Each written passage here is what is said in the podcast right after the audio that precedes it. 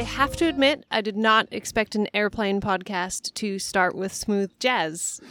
Okay, let me explain that really quick. So, I had a listener, Thomas Ando. He wrote and he told me that a jazz musician named Jerry Neewood, who's a saxophonist and a flautist, died in the crash of Colgan 3407, which is episode 24 for me. You know, why did we come into that, right? Because it struck a chord with me. It reminded me that when we talk about these crazy events, we're talking about not just crazy events in history, that we're talking about real people, right? Musicians, artists, creative minds, not to mention all the parents and children and other humans that may be directly affected or indirectly affected. They matter deeply in the scope of humanity. It just reminded me that it was, you know, real people that are affected by this. More than just a story. Right, it is more than just a story. And when he wrote that, I found it kind of sobering and I wanted to share a little piece of his music. And if it ever seems like I take it lightly, I do not. Aviation history is very real and certainly very poignant for me. So that's that's why the jazz. Okay. So I didn't mean to Didn't mean to throw me for a loop. You're listening to Inside the Aluminum Tube. This podcast has adult language and sometimes contains graphic descriptions of accidents and incidents, often resulting in death. If you're scared to fly, proceed with caution. Sir, are your pants meowing? Yeah, you interested? Pull up. No, the plane is about to crash. Wind shear. You're looking a little anxious, Kent. Yeah. uh, Increase climb. Only if you really need me to. Threw his clothes off, had an accident, got his tree, and went night night. 50, 40, Oh, so like some dumb bro shit. Okay, cool, cool, cool, cool, cool. 30, 20, 10. Clear of conflict. Welcome back to the Aviation History Podcast. Together with my co host, we are going to look at events in aviation history like air disasters, accidents, incidents, and mere mishaps, along with the occasional mystery. Aviation history is worth remembering, but it's worth remembering accurately. So I'm here to tell you the story. I'm Shannon Baker. I'm your host. I'm the creator. If you want to see pictures of the events that we talk about or, or enhance your experience, you should follow me on Instagram, Twitter, both at Aluminum Tube. You can email me at aluminumtubepodcast at gmail.com. I like to hear ideas and suggestions for episodes, or you can go to aluminumtubepodcast.com. And like I've said before, if you're a Brit, because you put extra syllables in it, just go to altubepodcast.com. If you go to that website, you can join my Patreon, you can tip me, you can get decals, you can meet the co hosts, you can listen to episodes right there, all in your browser. Before we get started, I'd like to give a big thanks to JustCast and CastPy.com for making all of my podcasts so easy. If you're a podcaster, you have to get this for your podcast. In just a matter of minutes, you can have a nice landing page like I do. Again, that's not a paid advertisement. I just really like the product of JustCast and CastPy. So, all right, so let's get to today.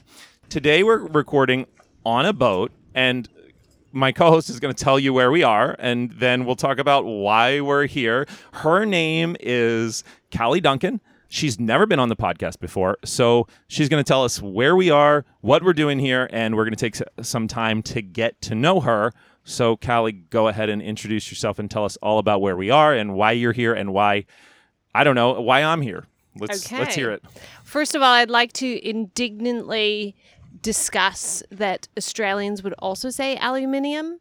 So I don't want the Brits to be the only ones separated out here. There's more people than just the British. Though Okay, it is so a f- colony. so for you it's altubepodcast.com al I'm a dual citizen of Canada and Australia, Ah, so okay. I identify with both. gotcha Yes. gotcha Um, no, so we are sitting on my boat and home uh, in the Dominican Republic in an anchorage at the town of Luperon. This is my first ever podcast. And welcome i'm glad you're here Thank you so much. You get to break, pop the cherry.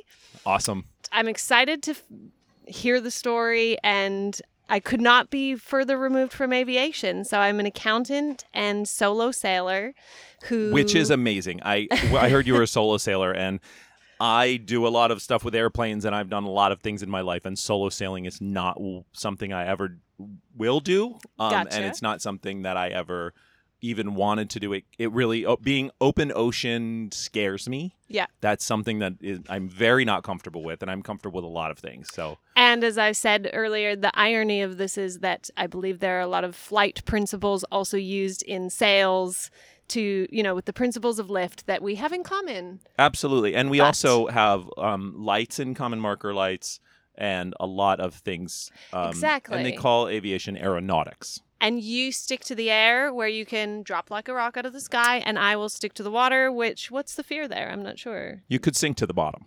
Let's be honest. Can you swim? I can swim, but not for that long. Okay, copy, copy that. okay, so we got to know Callie. Are you ready to talk about airplanes, Callie? I'm ready and excited. All right, so here's how the podcast works. I'll tell you about the airplane, I'll tell you about the company, I'll tell you about the event. Then we're going to talk about what changed because of the event, if anything, w- and how it how it is now, how it's different now, if it's Okay. different at all.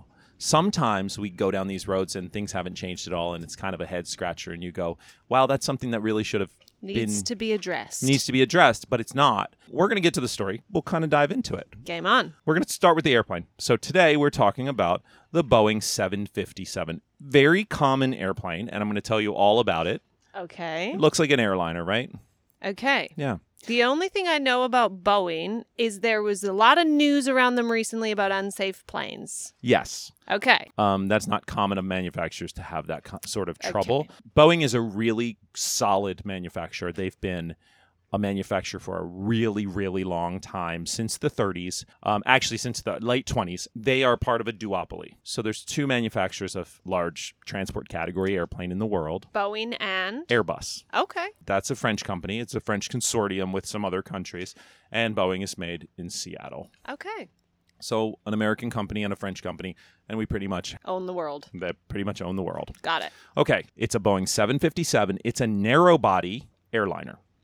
Narrow body means there's a single aisle down the center. I could get on a plane that, That has, has a single A aisle. single aisle down the center. oh, an aisle to walk. So seats on each Seats side. on both sides, I but one understand. aisle in the middle. Right? Yes. That's a narrow body.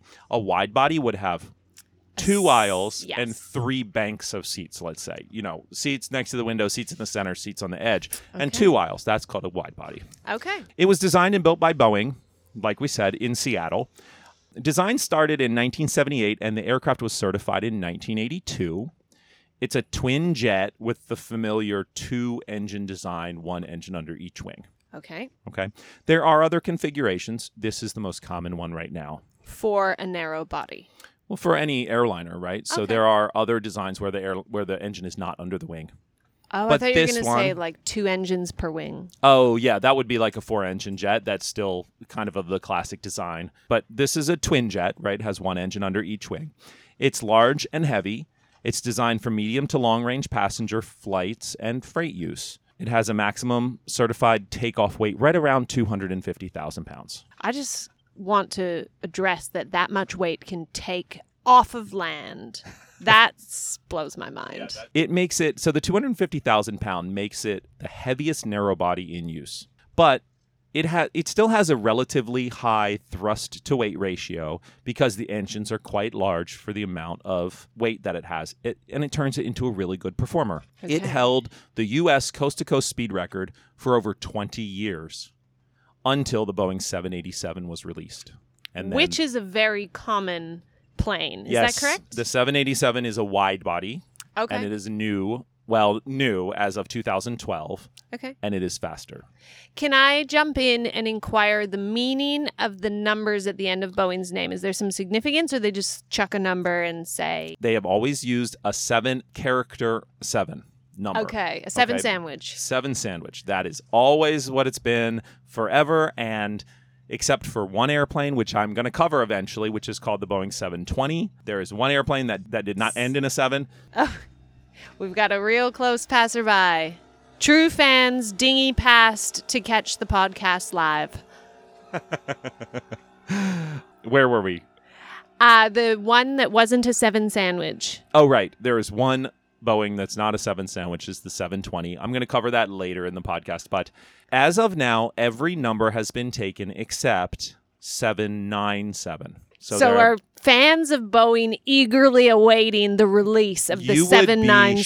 shocked, probably not so shocked to realize that, yes, they are. Ah, I feel I'm not even a enthusiast yet, but I would be excited to hear that news. So, on a side note, a lot of these airliners have industry nicknames, and this one happens to be funny and a little sexist. People call it the stripper or the s- 757 is yep, the stripper. The stripper, or they call it the skinny girl with big tits Because the engines of the because it has breasts. because it's long and very thin and has really big engines. Copy Compared to other Boeings, it is thin, long, and has larger engines for its size. So it- it's just a funny aside. And everyone has a nickname except the 767 for some reason. that. no nickname.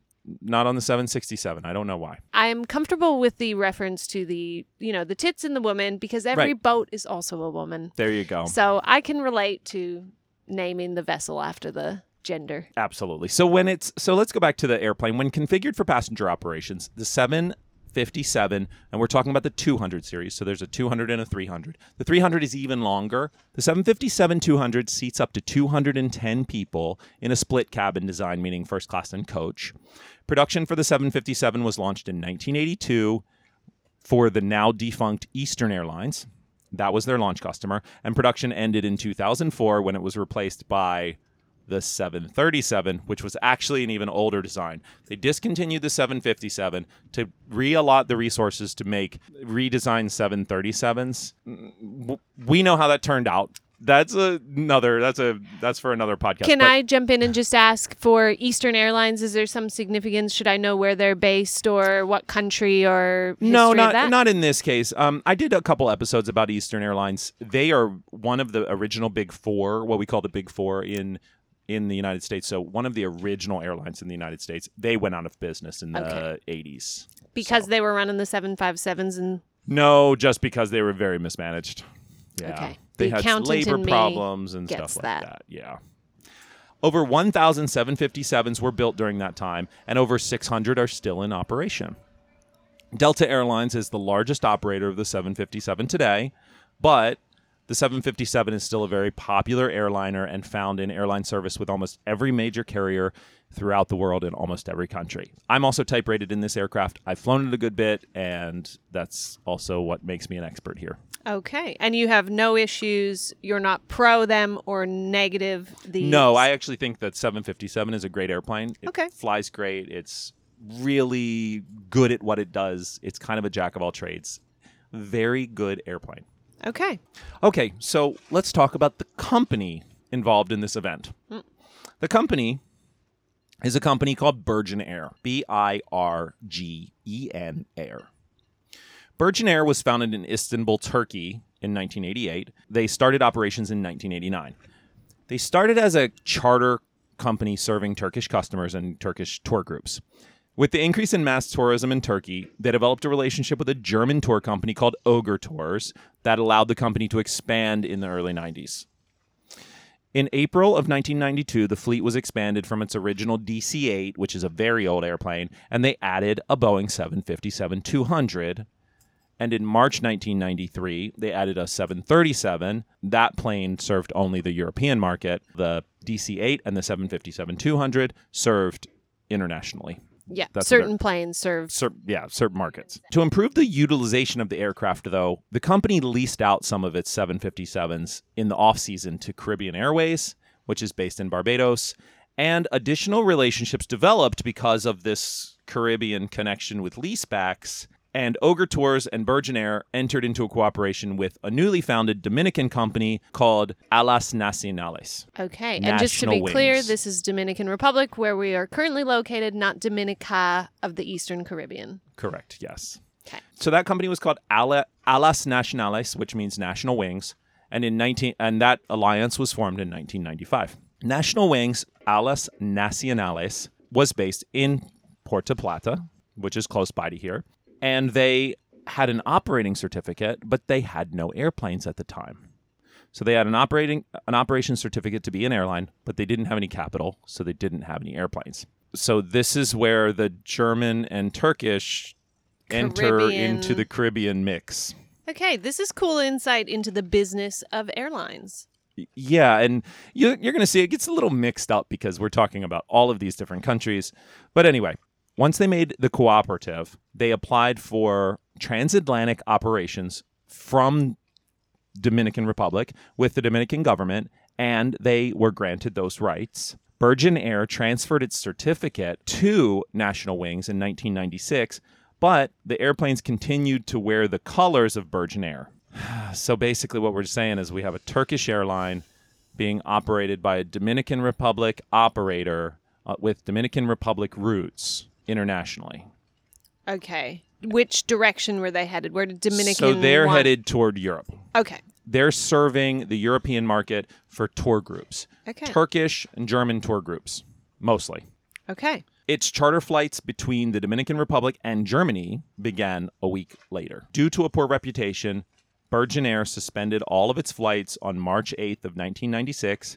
It was originally planned to resume flight operations in that year. However, the company filed bankruptcy and operations ceased shortly after that. In That- so- terms of the term, is it unusual that a week later they're up and running? Is that a very short amount of time? It is a very short amount of time Okay. because I think the Dominican government had an airline with no airplanes.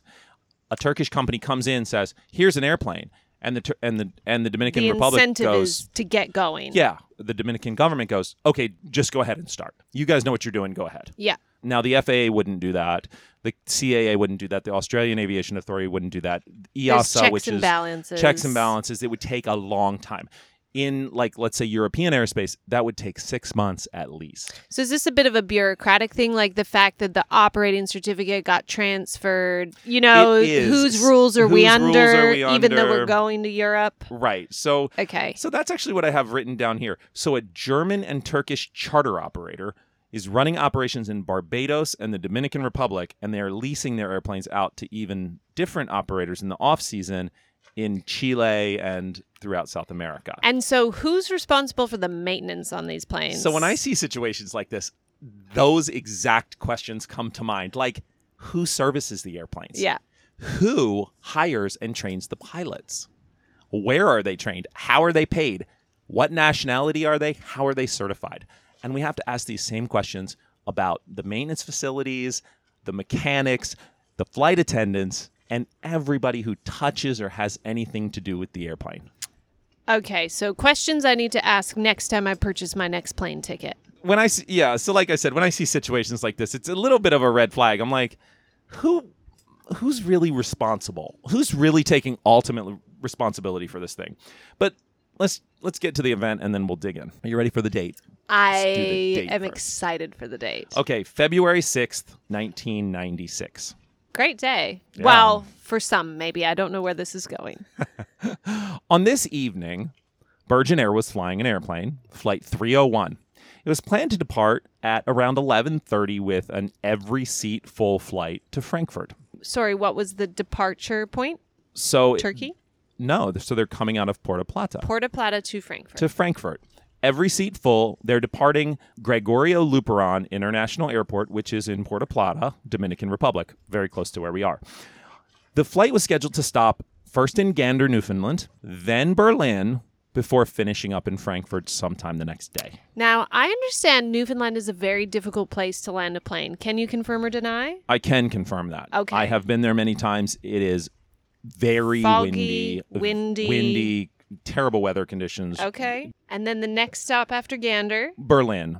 And they're going to stop in Berlin and because they're go- just going to drop off some passengers. Okay. That's it. They didn't need to do a fuel stop in Berlin. They are stopping in Gander for gas. Okay.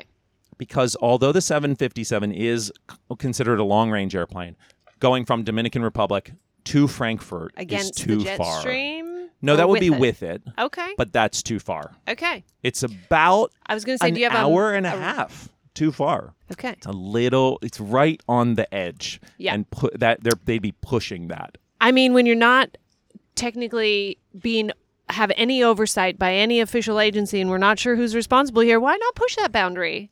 Just go.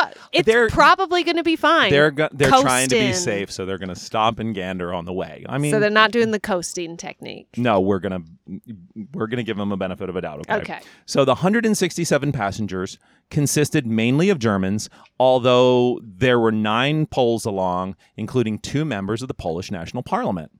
Most of the passengers had booked Caribbean vacations with the German operator Orga Ogre Tours, like I said before, of which Virgin Air owned 10%. Although the aircraft is being operated by Alas Nacionales, the pilots are Turkish. Things are getting a little mixed up under this circumstance. The crew consisted of three Turkish pilots, eight Turkish flight attendants, and two Dominican flight attendants. And just to be clear, the international language of aviation is English, so it doesn't matter that you have some Dominicans and Turkish mixed in together. I would say it doesn't matter is maybe a little bit a little bit optimistic. Okay, it shouldn't matter, but there's Correct. always going to be things. There's always going to be a little miscommunication. Okay. But I mean, you're right to say it is English. Agreed. Okay. Okay, so I don't normally talk about crew members. I don't name their names. Okay. Okay? It's just a respect thing. Unless they're heroic, unless they unless their name is specifically important to the story, I don't tell them.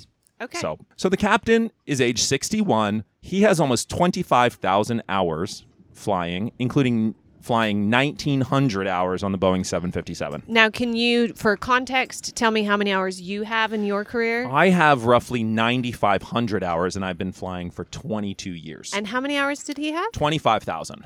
Wow. He's been flying a long time. Do you have his age? 61. so Is- he's at the end of his career. This is a roughly where I will retire. Okay.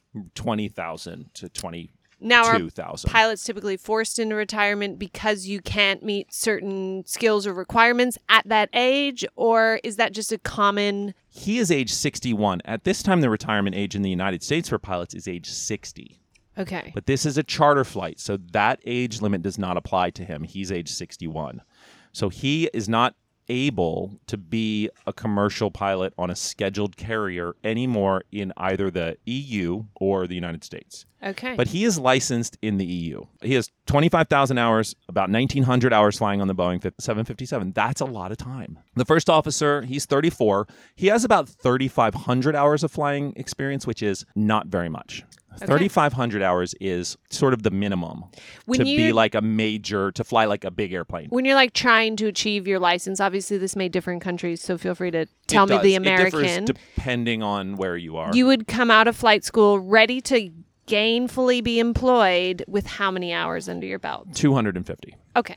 And he's 3,500. Yeah. 'Kay. And then and then typically you're going to work as a flight instructor or you're going to do something You else, fly build. cargo to build the time until you have 1500 hours at which time you would move on to get your airline transport pilot certificate and then you would fly small airplanes for a while until you have enough experience to be competitive to fly big airplanes. He's right at the bottom of what I would say is like You got the, time job, to get man. hired. Good job. Yes. But only 70 hours are on the Boeing 757. So he's not very experienced on the 757. Is there nuances to flying a 757? There's nuances to flying every air- type of jet. Each type of jet requires special training for that type of airplane specifically. Right. I wouldn't say the Boeing 757 is either easy or hard. Okay. It falls in the middle of the spectrum. and in the scenario of a captain co captain relationship, both should be equally competent so that you can comment on what's going on. Yes, You're not learning. Absolutely, from- you're not, not. Neither is being instructed. Either has a unique job, and the 3,500 hour pilot is as qualified technically as the captain. And as responsible in yes, theory. if the captain somehow becomes incapacitated, the first officer can He's absolutely 61. act Anything as could the happen. first officer who is 34. He can fly the airplane as a captain. And one person can fly and land a plane. Absolutely. That's us. Yep. Okay. they use two, and in this case, they have three pilots because they need a relief pilot. They have a relief pilot. He's age 51. He has about 15,000 total flight hours, only about 120 on the 757. So, relatively new to the 757, but lots of experience. So, I'm going to assess that the experience of the aircraft crew is mixed. Middle of the road. Yes. Often low time pilots, though, have a better perspective on the operation of the aircraft because they're much more fresh out of training and they haven't gotten um, complacent. Yes. I'm just saying that it's worth pointing out that a lot of experience doesn't always equate to a lot of safety. Noted. So, to be upfront, I tried to further research the pilot history record due to the fact that they are Turkish. I couldn't find much, but I do know that the crew had just been to recurrent training. They were trained at Pan Am Flight Sim Center in Miami, Florida, and they had completed their training on January 28th of 1996. And just we're February of 96. Yes, February 6th, just a few days prior. It's actually my guess that they went to training for this flight.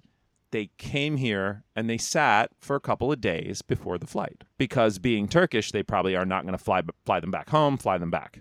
They're Right. just going to send them to Miami, sit them there a couple of days after training, fly them to the Dominican Republic, sit them here, and then Enjoy the local sights. Exactly. And then they're going to go home with the airplane. So on this evening, the crew and the passengers get on this 11 year old 757, which for an airliner is not old. Took the words Nope, out of my mouth. Not old.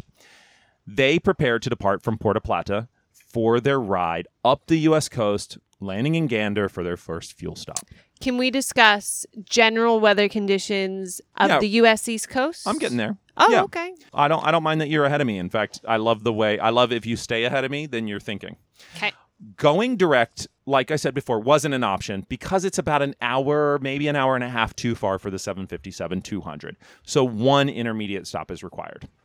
But this aircraft, it had been sitting in Puerto Plata for 20 days prior to February 6th, and it had been awaiting maintenance. It was rushed back into service to do this charter because it wasn't the original intended aircraft.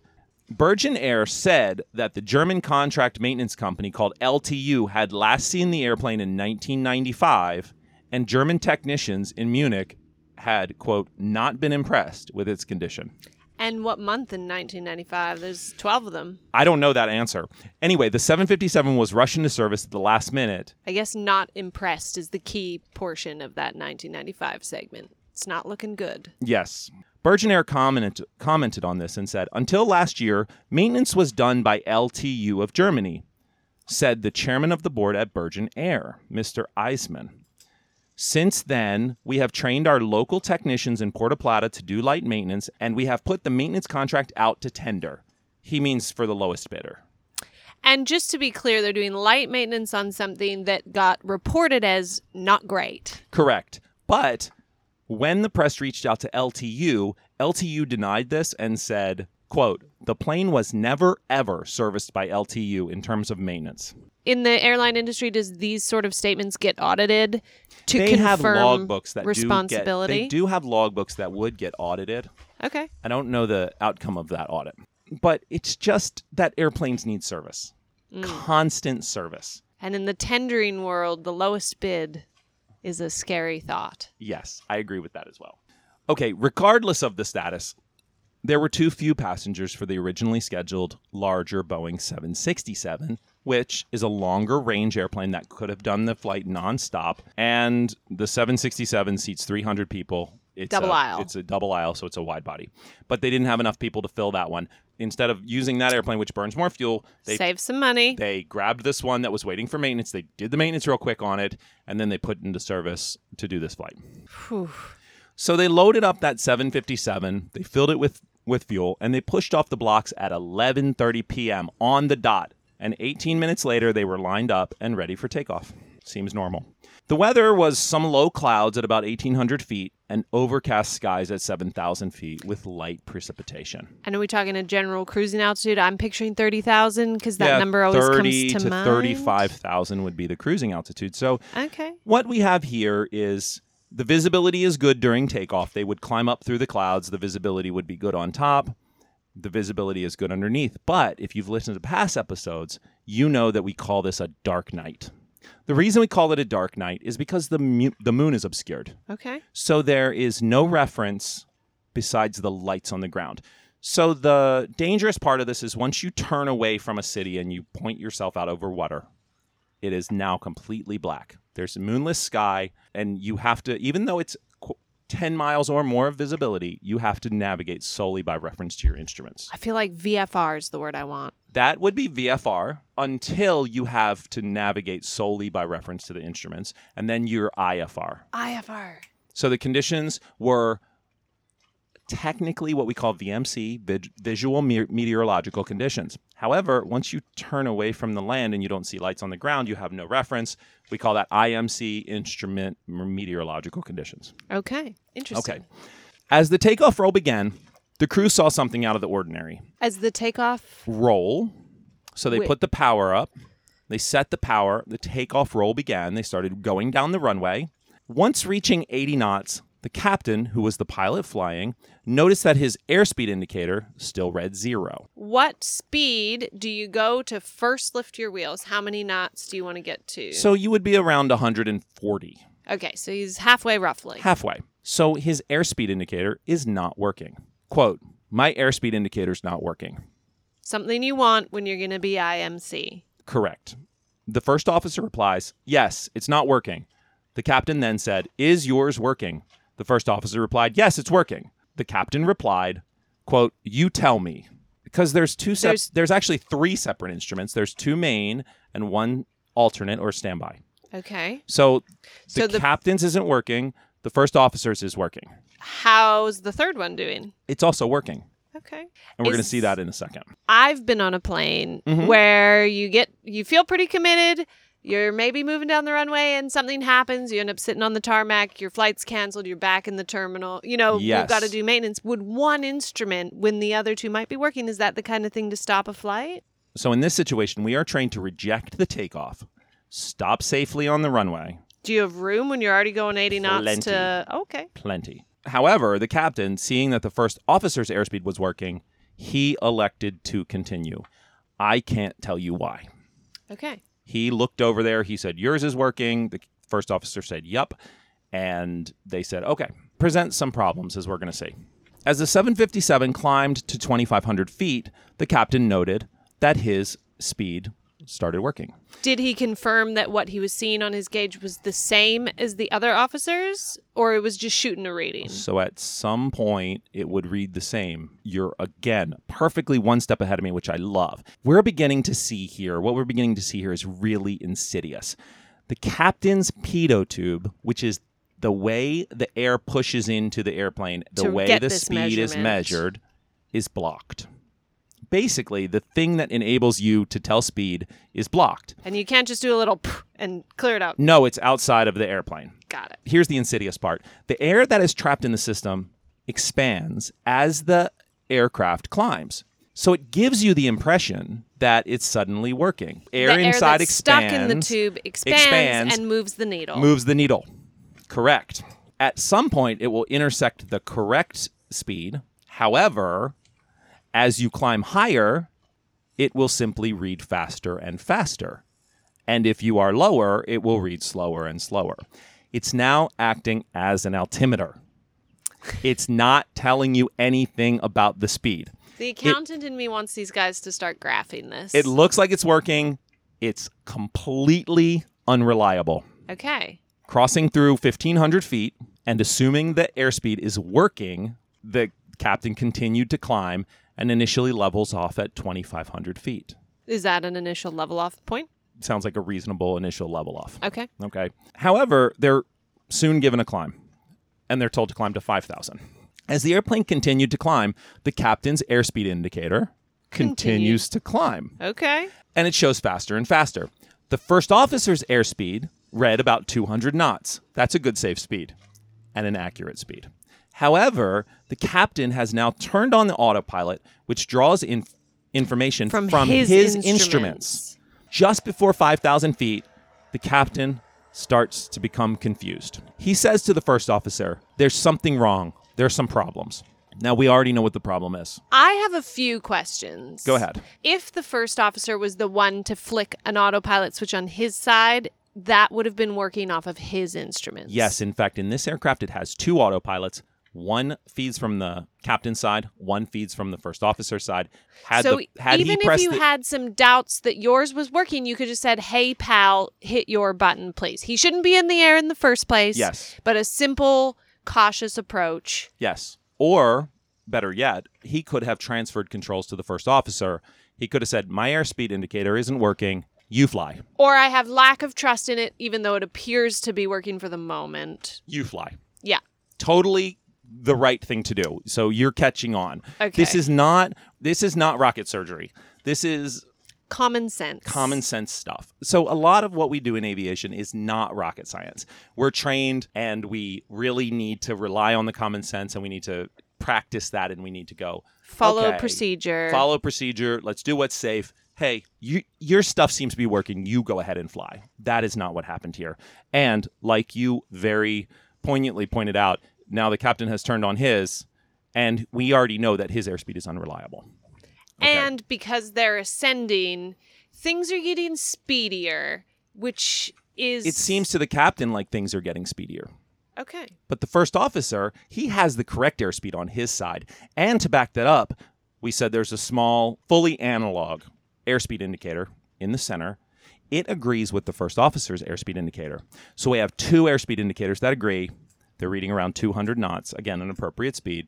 We have one that keeps climbing and climbing and climbing and going faster. Controlling the autopilot. Correct. You have a first officer and a captain. You're on a long haul flight. I know you have the third one. So both of these people, in theory, are alert and checking their instruments throughout the flight. Yes.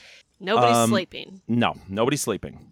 The speed on the first officer's side is now decreasing because the, the captain has turned on his autopilot. The aircraft has begun to pitch up the nose as it sees the airspeed rising. It's just a computer that goes, you're getting close to overspeed.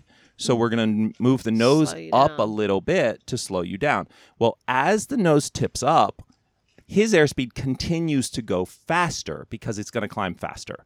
However, the first officer's airspeed decreases because they're pitching up and climbing.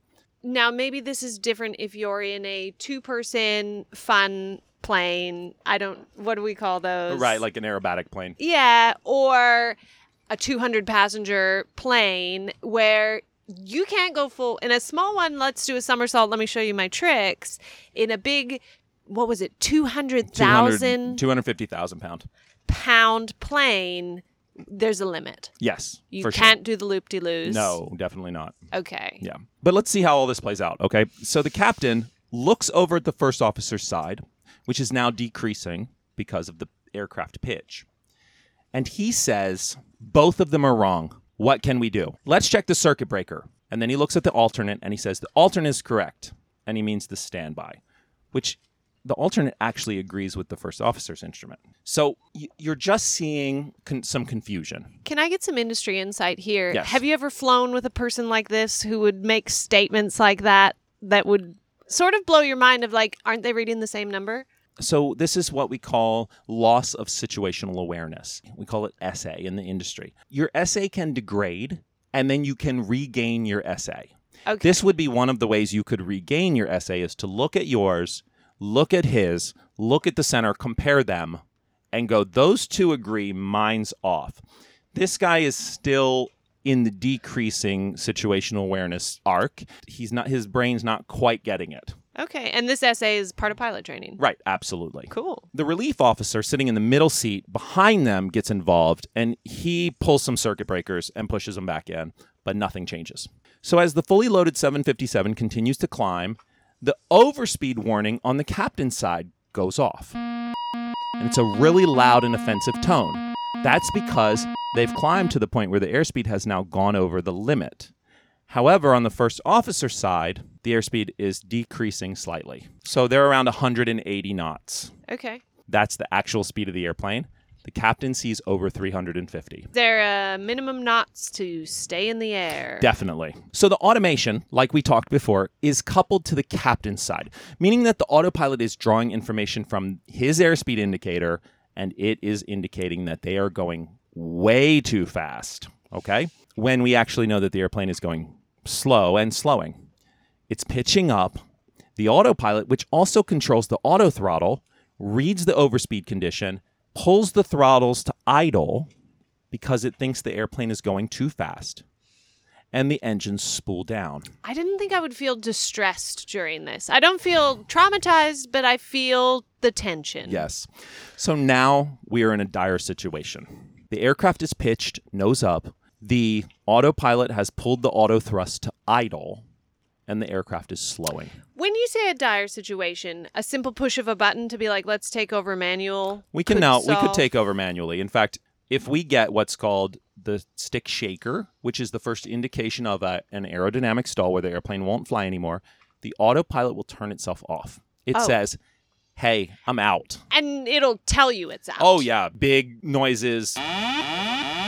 things are going. Hey, y- Maybe it's yours. everything you've ever seen in the movies, basically. But here's a question. Yeah, go ahead. Totally irrelevant to the story. Is the cockpit? Do we call it the cockpit or the cabin? We could call it the flight deck or the cockpit. It's up to you. Okay, I'll go cockpit. We're sitting in, Sitting in the, the cockpit cockpit, of a yep. boat. The passengers would not hear these alarms. They would not. Do the flight attendants ever come in and out like I'm a passenger? So in and the door 1996, opens? Mm. they would have.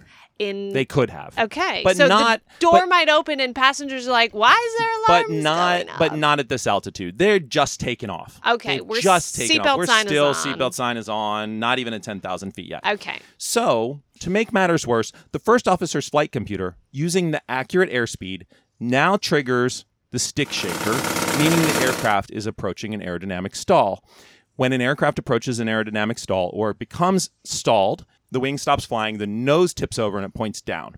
And do you This is become a not- rock at that point? No, not at all. You can add power. You can, You can initiate glide. a recovery. You just gain a little speed and you can climb right out of it. We practice it all the time. So we're not dead yet. but there's a that level of confusion I want you to understand. On the right hand side, we have a stick shaker and it's shaking, the sti- physically sh- shaking the stick, saying, "Hey, we're gonna stall." Over on the captain's side, you have an overspeed warning.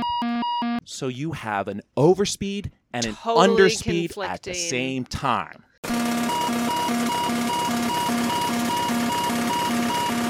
Okay. This, this I'm adds glad. to the flight deck confusion. I'm glad. I don't know how this turns out, but I'm glad that there's a third party to like break this tie. Third captain, long haul flight. Yep, we got a third you pilot know, in there. imagine if there was just two. So both pilots say, "Oh shit." At the sa- basically the same time, shit. The other one says, "Shit." The captain drops a few Turkish f bomb equivalents. I was gonna say I'm thinking stronger words than shit, but sure. Yeah. Then the first officer begins to regain his situational awareness. He says, "Nose down," to which the captain responds, "Fuck." The first officer says, "Thrust." Is that what you should do in a nose down? Absolutely. Okay. So the captain begins to now regain his awareness as the airplane enters a descending stall. And it was the first officer who said thrust. Yes. So he appears The to first be aware officer- as well. recognizes the airplane is stalled. He says, nose down, because you got to push the nose over, get the wing flying again, add power, and now we can fly out of it. So they both seem to have recovered some. they are starting to situational- regain their SA. Okay. Okay. The captain begins to regain his situational awareness as the, like I said, as the airplane enters a stall. Quote, is the autopilot off? Thrust levers, thrust, thrust, thrust. And the engines spool up, and the captain is now intent on gaining airspeed. Spool up meaning give it some juice. Yep, let the, it takes a little while for those big jet engines to Oh. get going from idle. yeah, which is yeah. where they were. I can picture on the runway the sound oh, when you're yeah, sitting that by the big- wing. It takes a bit. It takes a minute. You know, Okay. not a minute. It takes probably five to seven seconds. okay. The engines spool up, and the captain is now intent on gaining airspeed. And although his intention is good, he leaves the nose down too long, and the first officer says, "Pull back," meaning climb. Pull back on the stick. Then the relief off- So you ass- officer. you thrust with your nose down. Yes. And then you move then into you- like a horseshoe Yep, absolutely. to start climbing Yep, again. mhm. Okay. So you want to break, you want to gain a- speed by pushing the nose over, adding power. And they've and then stayed pulling too up. long thrusting and nose down. yes. And what are the consequences of Um, that? So, well, let's see. So the first officer says pull back, meaning climb. Then the relief officer who's sitting back behind the pilots says pull up, which means pull back. The first officer s- then says retard, meaning pull the power back. Now you're going Okay. too fast and we're going downhill. In can I tell you what the imagination of a non aeroplane mind thinks? Please tell that me. when you do this U turn at the bottom to start climbing, that the plane just snaps in half. You could pull it hard enough to break it. You could? could pull it hard enough to break it, but it would take a really hard pull. Yeah. Oh. We're trained not to do that. Okay. In a Boeing, you can break it. In an Airbus, you can't break it. Why? It won't let you. Different materials? What are Different computers. Oh In an Airbus, you can grab that stick and you can pull all the way back, and it will load the wing to 2G and it will stop. and you don't have control. you don't have above and control beyond. anymore. Whoa. That's right. But in a Boeing, you can pull and pull and pull and pull until it's basically reached its structural limit. Oh my god, That's don't let not this where we plane- are. Okay. that last command where the first officer says retard meaning pull the throttles back pull the power back because now we're going downhill and we're doing it fast because those engines have a lot of power so he basically is pointed down and he's put the power on. Do we have any sort of velocity reference, like how many knots downwards they're going? We don't at this point. Okay. I'm gonna guess. I, I'll guess because I read the data. Around 250, maybe approaching 270. Okay. Okay. How long at that speed, at 5,000 or whatever feet we're at, till you hit the ground? Not very. Okay. Not very. You have probably. I would say they're descending at five at five at over five thousand feet a minute. They're at five thousand feet. They have One minute. or less. Whoa. Okay. Lucky I believe information is power. This actually makes me feel better about flying in some ways. The captain, though, is now looking at his airspeed indicator again, and as the airplane descends, his airspeed gets slower. Sorry, have they done retard or have they pulled back yet? So In he has these- not pulled back, and he has not pulled back the power. These are like we're in a snapshot of a, s- a few second. You know, like Yes, we are in a very the snapshot small of a very period of time. narrow window. Okay. The captain is obviously confused, and he says, "Please, please, don't pull back." Please Be- pull back. because- please pull back. I agree. But here's what he sees he sees the airspeed decreasing. So he's like, if we pull back, we're going to stall. But the airspeed is actually increasing. Remember that this is very insidious. The airspeed indicator is reading as an altimeter. So as we Yes. approach the ground, it gets slower and slower. He thinks if I pull back, the airplane is going to stall again. The first officer is going, we're going fast and we're going fast toward the ground. and airplanes and ground at high velocity do not No, do they not mix. do not. And in this case, it would be the ocean. oh So what the captain is seeing, like I said, is his airspeed go down. The first officer sees that the airspeed is increasing. The first officer sees that the airplane is flying again, thus him saying, pull back. The first officer is like, we're flying. I thought the first officer was retard. he did say that Okay, because now his airspeed is going up quickly. so he wants to retard and pull He back. wants to level off the airplane, Yes, basically, okay. and he doesn't want to overspeed. So he wants to pull the throttle back and he wants to pull up. right decisions. correct decision ignored by the captain because the captain says please please don't pull back so he becomes confused again because he looks at his airspeed indicator Jump in number three. Jump in. the captain is confused he doesn't react he holds the nose down and he keeps the power at full forward What does this feel like to the passengers? It does it feel like It hurtling at the probably ground? feels like they're accelerating toward the ground have the oxygen masks dropped? no they have not they've only reached about 5000 feet so Okay. they're they've gone up to 5000 feet now they're descending back down so there's no oxygen masks they have no issues the passengers just feel a weird top of the arc and now they're feeling an acceleration and they're hearing the engine spool up and they're like we're descending they could feel that in their butts Yeah, spooling up while descending. I'm thinking they're trying to crash this plane. so the jipwiz called ground proximity warning system chimes in it says Terrain, terrain. Pull up, pull What? up. This is a thing that's saying you're getting close to the ground. It is. It begins reading at 2,500 feet above the ocean. They've passed Cut it that in half. 2,500 foot mark, and the JIPWIS, the ground proximity warning system, kicks in. So grateful for these systems that Yes. override the pilot saying, you know, yeah. Then the captain says, What's happening? the He's JIPWIS is never- broken. He's never regained his situational awareness. No, I thought the he JIPWIS did. continues. He he never regained it. Like I said, he lost it because as they started to descend, his airspeed started to descend. So it now made sense he's to him. that they're going too slow. Okay. So the airplane Captain. needs two things to fly, right? Speed and 25,000 altitude. hours and I you're know. not maybe he's had a lot of smooth flying miles and hours. Probably. so for the next eight seconds, the Jip Whiz continues to more urgently and more urgently say, pull up, pull up, pull up, pull up. How many sync rates pull up? That takes about 3 seconds to say. How you know, you've only got about 20 of those before you're in the ocean. The first officer says, quote, let's try this. And the recording ends. What? At 11:47 and 39 seconds, just 4 minutes and 13 seconds after its wheels had left the ground, the fully loaded 757-200 impacts the water in a 5-degree nose-down attitude, traveling at nearly 300 miles an hour. Okay, 5 degrees meaning it's almost perfectly upside down or No, it's it's- almost nearly It's level. almost level. At this speed, is the ocean like a concrete block? Absolutely. All 167 passengers and 13 crew are killed upon impact. So take a moment. Oh my god. I thought the first officer was going to be the hero if I'm honest. God. What sticks in my mind is he knew. The first officer knew this was happening.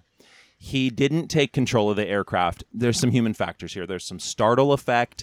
There's some um, Insistency. insistence some am i right is he right there's still some uh, situational awareness and confusion Does a third captain have any right to step in and override both of them? he does so there's three microphones on Have the you airplane listened to the recording? I- Do civilians have the ability? they do i do not listen to these i read the transcripts i Okay. can't listen to them Okay, fair. I- it's they're it, they're too close okay. so there's a an area microphone that covers the flight deck and then there's the actual recording from the microphones the pilots wear They used to so we can communicate. hear the the fir- the captain and the first officer very clearly, and we can hear the relief officer, the third Through the pilot, area. through the area mic, and we can hear him say "pull up" a couple of times. Okay. So he's aware. So what happened? Accidents are never simple. This one is particularly tragic, and it was so preventable. So let's t- let's tear it apart a little bit. I know you, Where you're are in we- shock. You're just Wait. like, oh. When oh." you say tear it apart, what are we about to do? so we're gonna figure out why it happened. I feel like we know why. I have so many comments and I don't even know airplanes. It, it's upsetting. Uh, Not that I'm incredible in a stressful situation by I mean I hope I am cuz I'm sailing alone, but Yes. you know ah okay, you you lead here cuz I'm recovering. It all started with a wasp. What? They believe that the most likely culprit was the black In the and tube. yellow mud dauber, well known to Dominican pilots. It loves to nest in artificial cylindrical structures, or it makes its own cylinders out of mud, Can you remind me the name of the tube in the the pedo tube. the pedo tube? These pilots were Turkish. They were not Dominican. They were not aware of the black and yellow mud dauber. I'd like to jump back before the not before the wasp, but as you said, instruments not reading, you should abort the flight. Absolutely. But this airplane sat without its covers for 20 days. I was going to ask indoor storage or outdoor storage. outdoor storage. with no covers and they should have covered the tubes there's little tubes you stick right on and it's specifically for this it's to keep things from going in that tube insects in particular wasps can build their nests overnight it makes sense but you can't blame a wasp for being a wasp They didn't recover a pedo tube and see a wasp. they did nest. not Yeah. that's why they said it was the most likely culprit Okay. they do know by recovering the flight data recorder that the airspeed indicator did not read. So they know through the flight data recorder and the cockpit voice recorder that that instrument was not working and that instrument was the culprit. When we go back and we look at it, we have to make certain assumptions. And the assumption they made was it was a, a black and yellow dauber Wow. like I said, you can't blame a wasp, but you can blame a pilot for continuing to take a broken airplane into the air.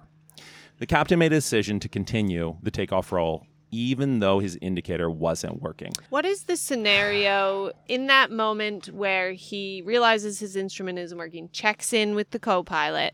If the co pilot says we're aborting, is the captain obligated to abort because one has dissented? No, no. So in the case of I mean, he didn't. he could have forced his hand. But Okay. if the first officer says there's a problem, as a captain, I'm going to abort. This captain should recognize the problem himself. And he should have said, We We're abort. rejecting the takeoff. As soon as he pulls those throttles to idle, there are brakes. They come on themselves. His spoilers are going to come out themselves. All he has to do is look down the runway and stop. That is it. This would have been a non event had when he seen his airspeed indicator, he went rejecting. And is I'm it going to stop on the runway. possible? So you've rejected, you know, you stop on the runway, a little five minute wasp spray and a thing, you passengers don't even disembark, and you're back on the runway ready. Maybe not five minutes, but it's not an aborted flight. It's not a 24 hour delay. It could be a quick resolution. from a crew member's perspective, I don't care how long it takes to fix, but you are correct. Had he taken the airplane back and he called maintenance or called whoever and he said, There's something wrong, the airspeed indicator doesn't work, the first thing the mechanic would have done is gone out, gotten a ladder, because it's quite high up. he would have looked in the tube with a, and he would have went, oh yeah, there's a dauber in there, or there's something in there, Mm. and he could have physically taken something to clean it out. It's quite a simple. Okay. It's quite a simple repair. But you say, as a pilot in your professional career, you don't feel the pressures of schedules and things because you follow protocol. correct? Okay. Yeah, I wouldn't care if this delayed these people. However, in this case, it may only delay them for an hour Okay. while they fixed it, tested it, Yeah. got back in the air. I'm not sure if the podcast people can understand that right now you're grinning from ear to ear. And I'm afraid that there's more to this story. Like no, y- it's the your wasps, reaction. I'm grinning at your reaction because Okay. it's so genuine. the wasps floored me a little there.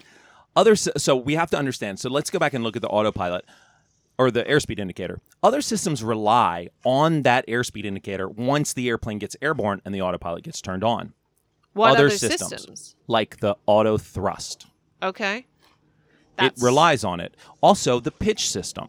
So it can say, oh, we're going too fast. Let's move the airplane nose up a little bit to slow it down because if you pitch the airplane up, it'll slow down. Right. So the autopilot relies on that instrument. On the ground, it may seem like a non event. Hey, this one's not working. Is yours working? Yeah, let's just keep going. That may seem like a non event. And it would have been a non event if the captain said, You're flying now. But now we he's doing something that we that is a huge no no in the industry, which is called cross cockpit scan. We would do this only in the, the utmost emergency. You're already in the air and something's gone wrong. Yes. And you need reference to instruments. He has some instruments. I have some instruments. He or she. I'm Let's gonna say. combine knowledge. Let's. We gotta. Somebody's gonna fly, and whoever's gonna fly is gonna cross cockpit scan. So Right. this is a situation You where we don't would do go. it to- oh, I have this. You have this. Okay, we're not gonna do that as You a don't matter do of it to course. justify continuing to take off. Correct. Okay. We would simply go. No, I'm not going to do that. And if we were in the air, we would do it, but we would land as soon as we could. do you have any fun facts about the people who created this incredible technology that's all talking to each other? I realize in this scenario it's gone wrong, Yes. though due to human error potentially. Um, who is the genius responsible for some so of it's an these ev- so systems? all of these systems are evolutionary systems they start with very simple systems and they add features and add features and add features as they go it's sort of like the old cruise control when you were a little kid the cruise control on your car it turned on and it turned off this is all it did Right. but now it'll pace the car in Accelerate. front of you it'll accelerate it'll resume it'll all shoulder of- check. keep lanes it'll do all kinds of things again not one person did it it's an Okay. evolutionary development Oh, I Okay. wanted to give him a shout out.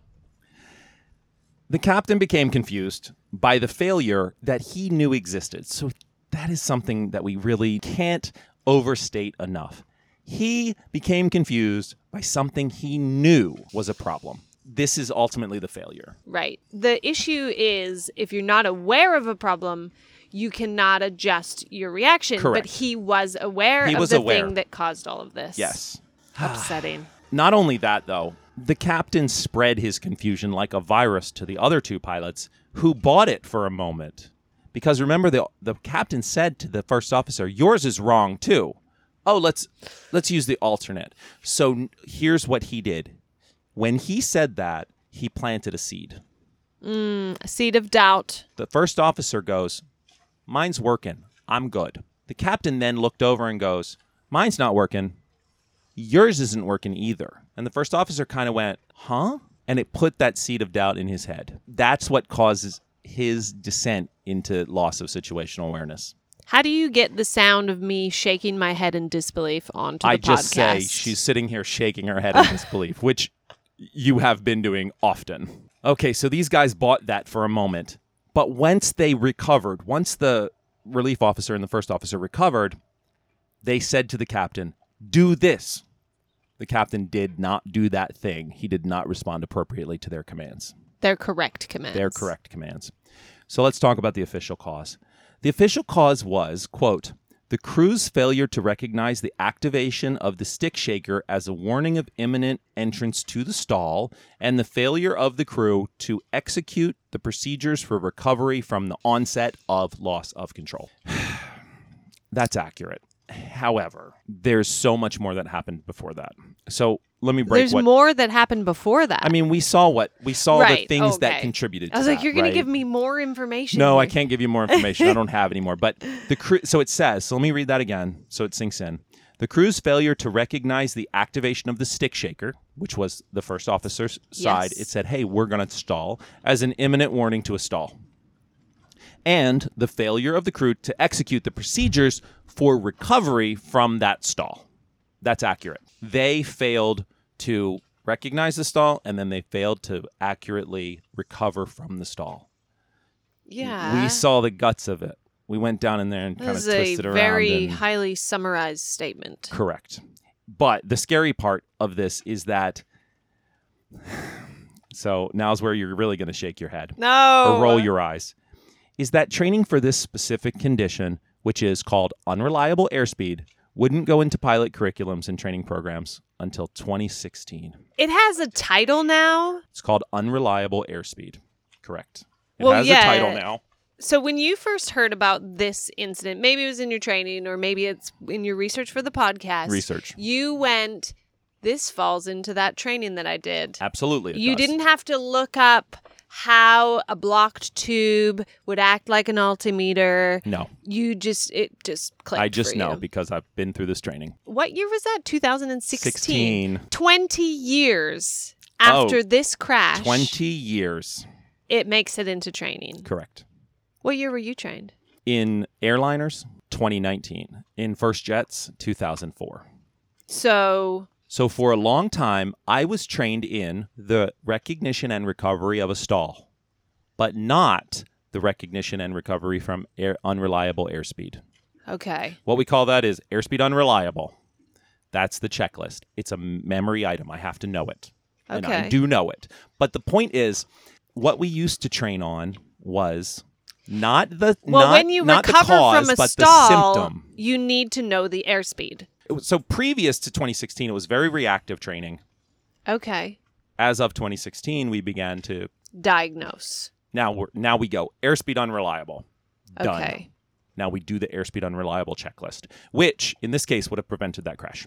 The upsetting bit is that it took 20 years from this crash. Two decades.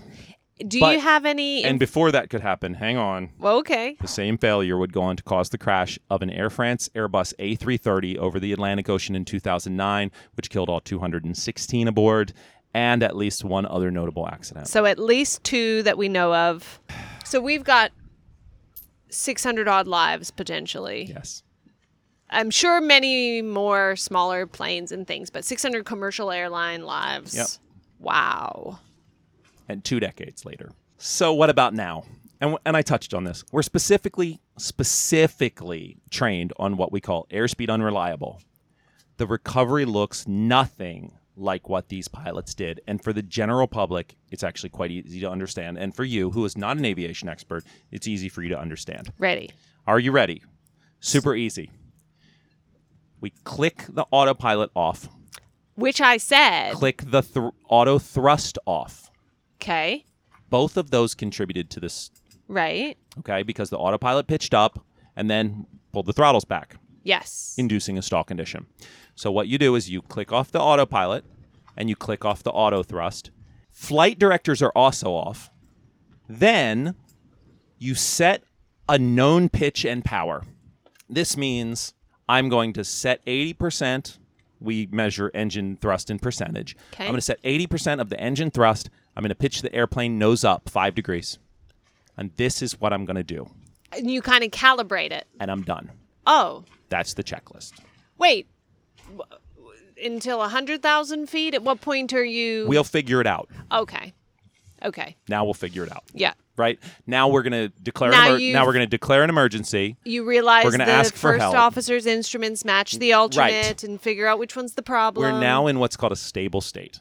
Your career is fascinating. So now what we've done is we've set 80% power, we've pitched the nose up. We know that we are going to climb away from the ground and we know that the airplane is not going to overspeed because we've only set 80% of the power, not 100%.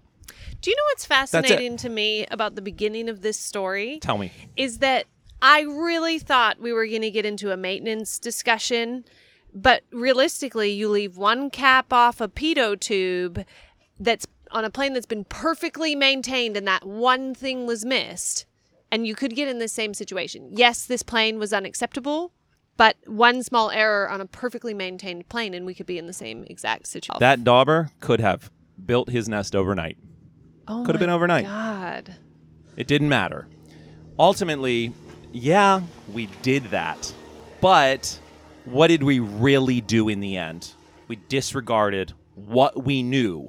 We didn't do pilot Like shit. you're trained. they didn't fly the airplane like they were trained. Was this the incident that put Bergen Air out of business? It was. okay. Yes. Four simple steps. Auto thrust, autopilot off, flight directors off, known pitch and power.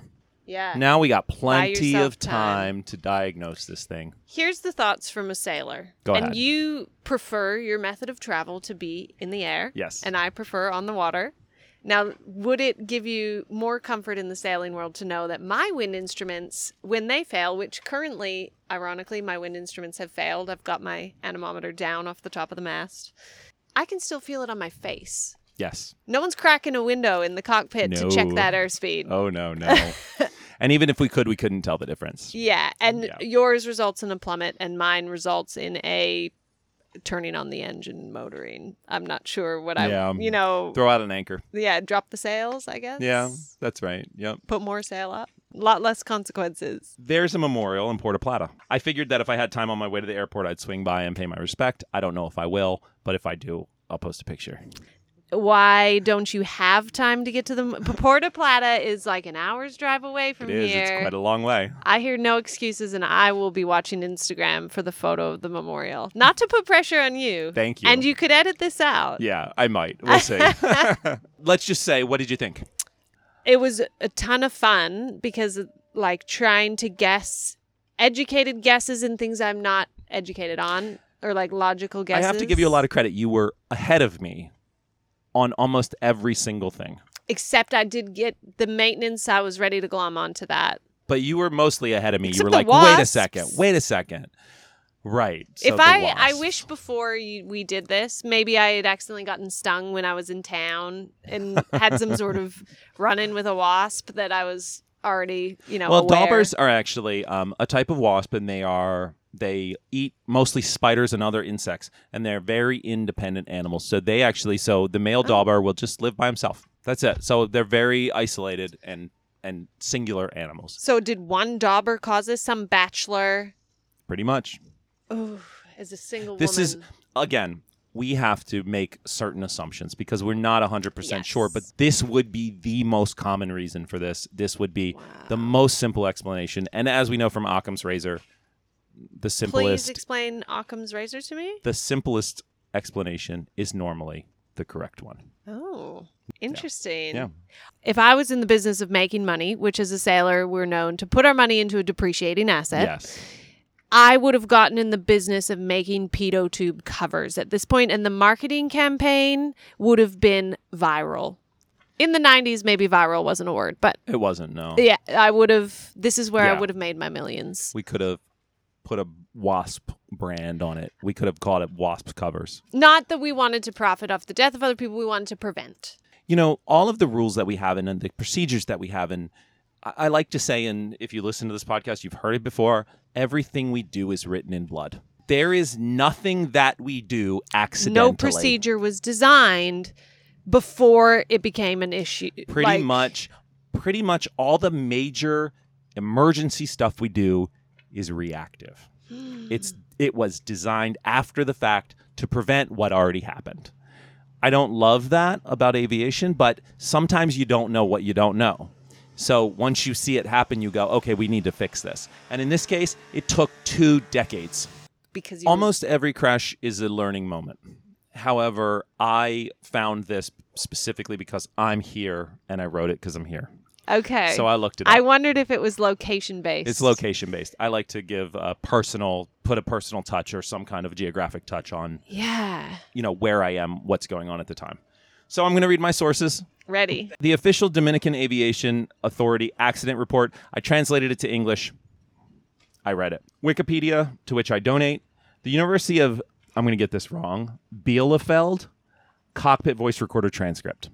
A university took the time to transcribe the cockpit voice recorder. an article from The Independent called Crash Plane May Not Have Been Serviced, and another article from The Wall Street Journal called German Tourist Plane Crashes 189 Feared Dead. And those are the sources I used. So thank you so much for being on, Callie. I really appreciate it. Your reactions were golden, and Thank hopefully we you. can do it again. That was so much fun.